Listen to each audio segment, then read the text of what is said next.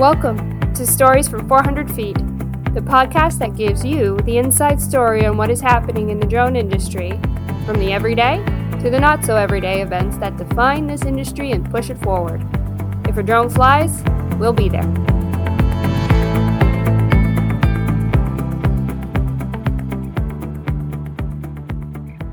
Hi, I'm Danielle Gagne, Chief Storyteller for Volatus Aerospace, and today I am joined by Divy Shrivastava, and he's the founder and CEO of Paladin. Can you tell us how you got started? Yeah, so Paladin deploys autonomous drones to 911 calls.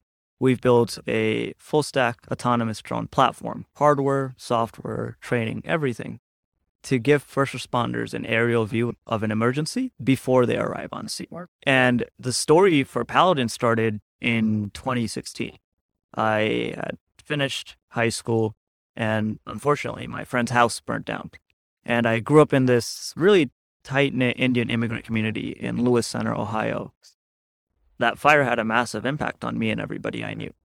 So I started talking to my local fire chief, Chief Noble, just to understand hey, what happens, right? Like, is there anything I can do to help just to understand? And he told me that a fire doubles in size every 30 seconds. And then casually, he said, by the way, first responders never have enough information when they arrive on scene.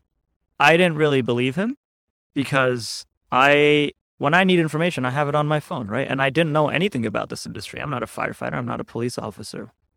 Um, but as I went to college, so I went to Berkeley right after there, and that conversation just kept playing back in my head. And I talked to more and more firefighters, and they basically explained to me that when someone calls 911, they're already panicked. All they see, for example, is a massive fire that might kill them.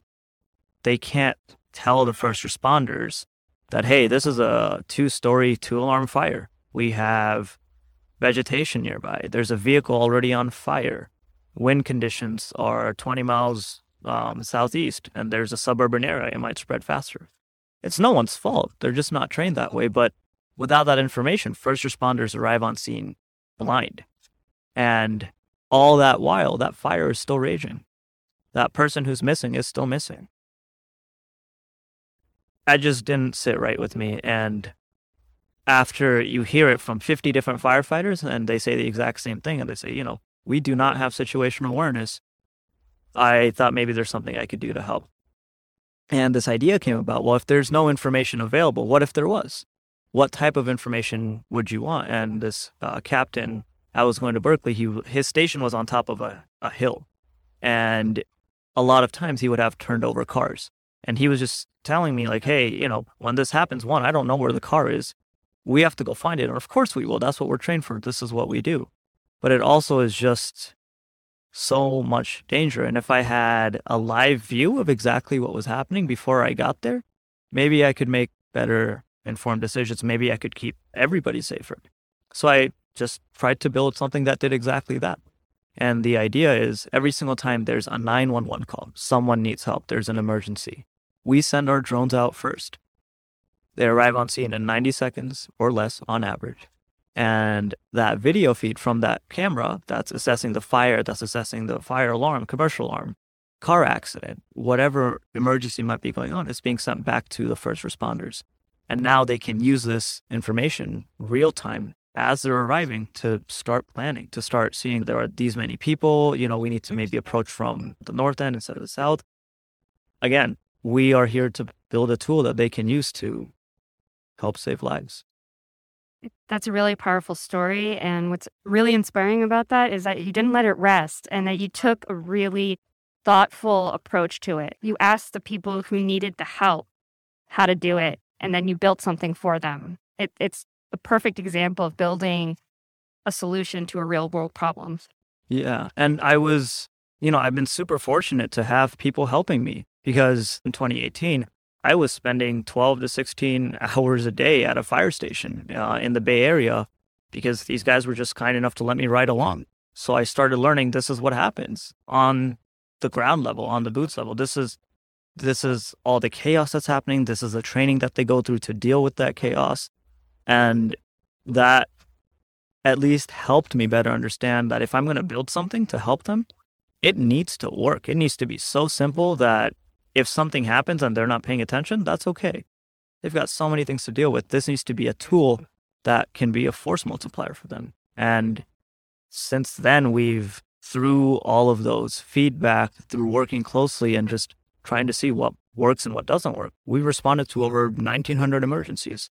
Mm. Uh, we're live in uh, several cities now, spinning up um, more and more programs across the country. And we're very excited to be working with these departments who are trusting us to build something as this tiny company that might change their daily operations. And that's it's such an honor to be doing and working on something like that.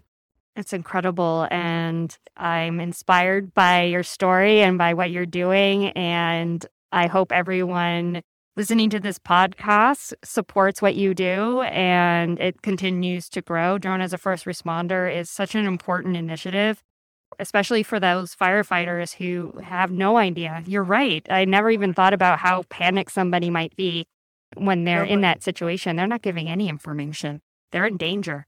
Yep. So, is there anything else you'd like to share with our listeners before we, we end this short podcast? Yeah, sure. So, Paladin has been around since 2018. We spent the last three and a half years making sure we have our technology ready and more importantly, making sure we understand how this will work operationally. What does the regulatory landscape look like? How do we actually make this happen in a safe way and in a scalable way?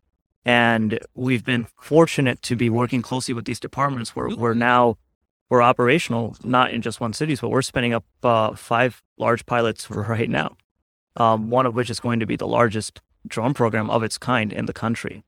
And we're very excited to see how this technology is going to help their daily operations and save lives. Beyond that, we're again fortunate to be getting waivers from the uh, FAA for these departments to do these operations.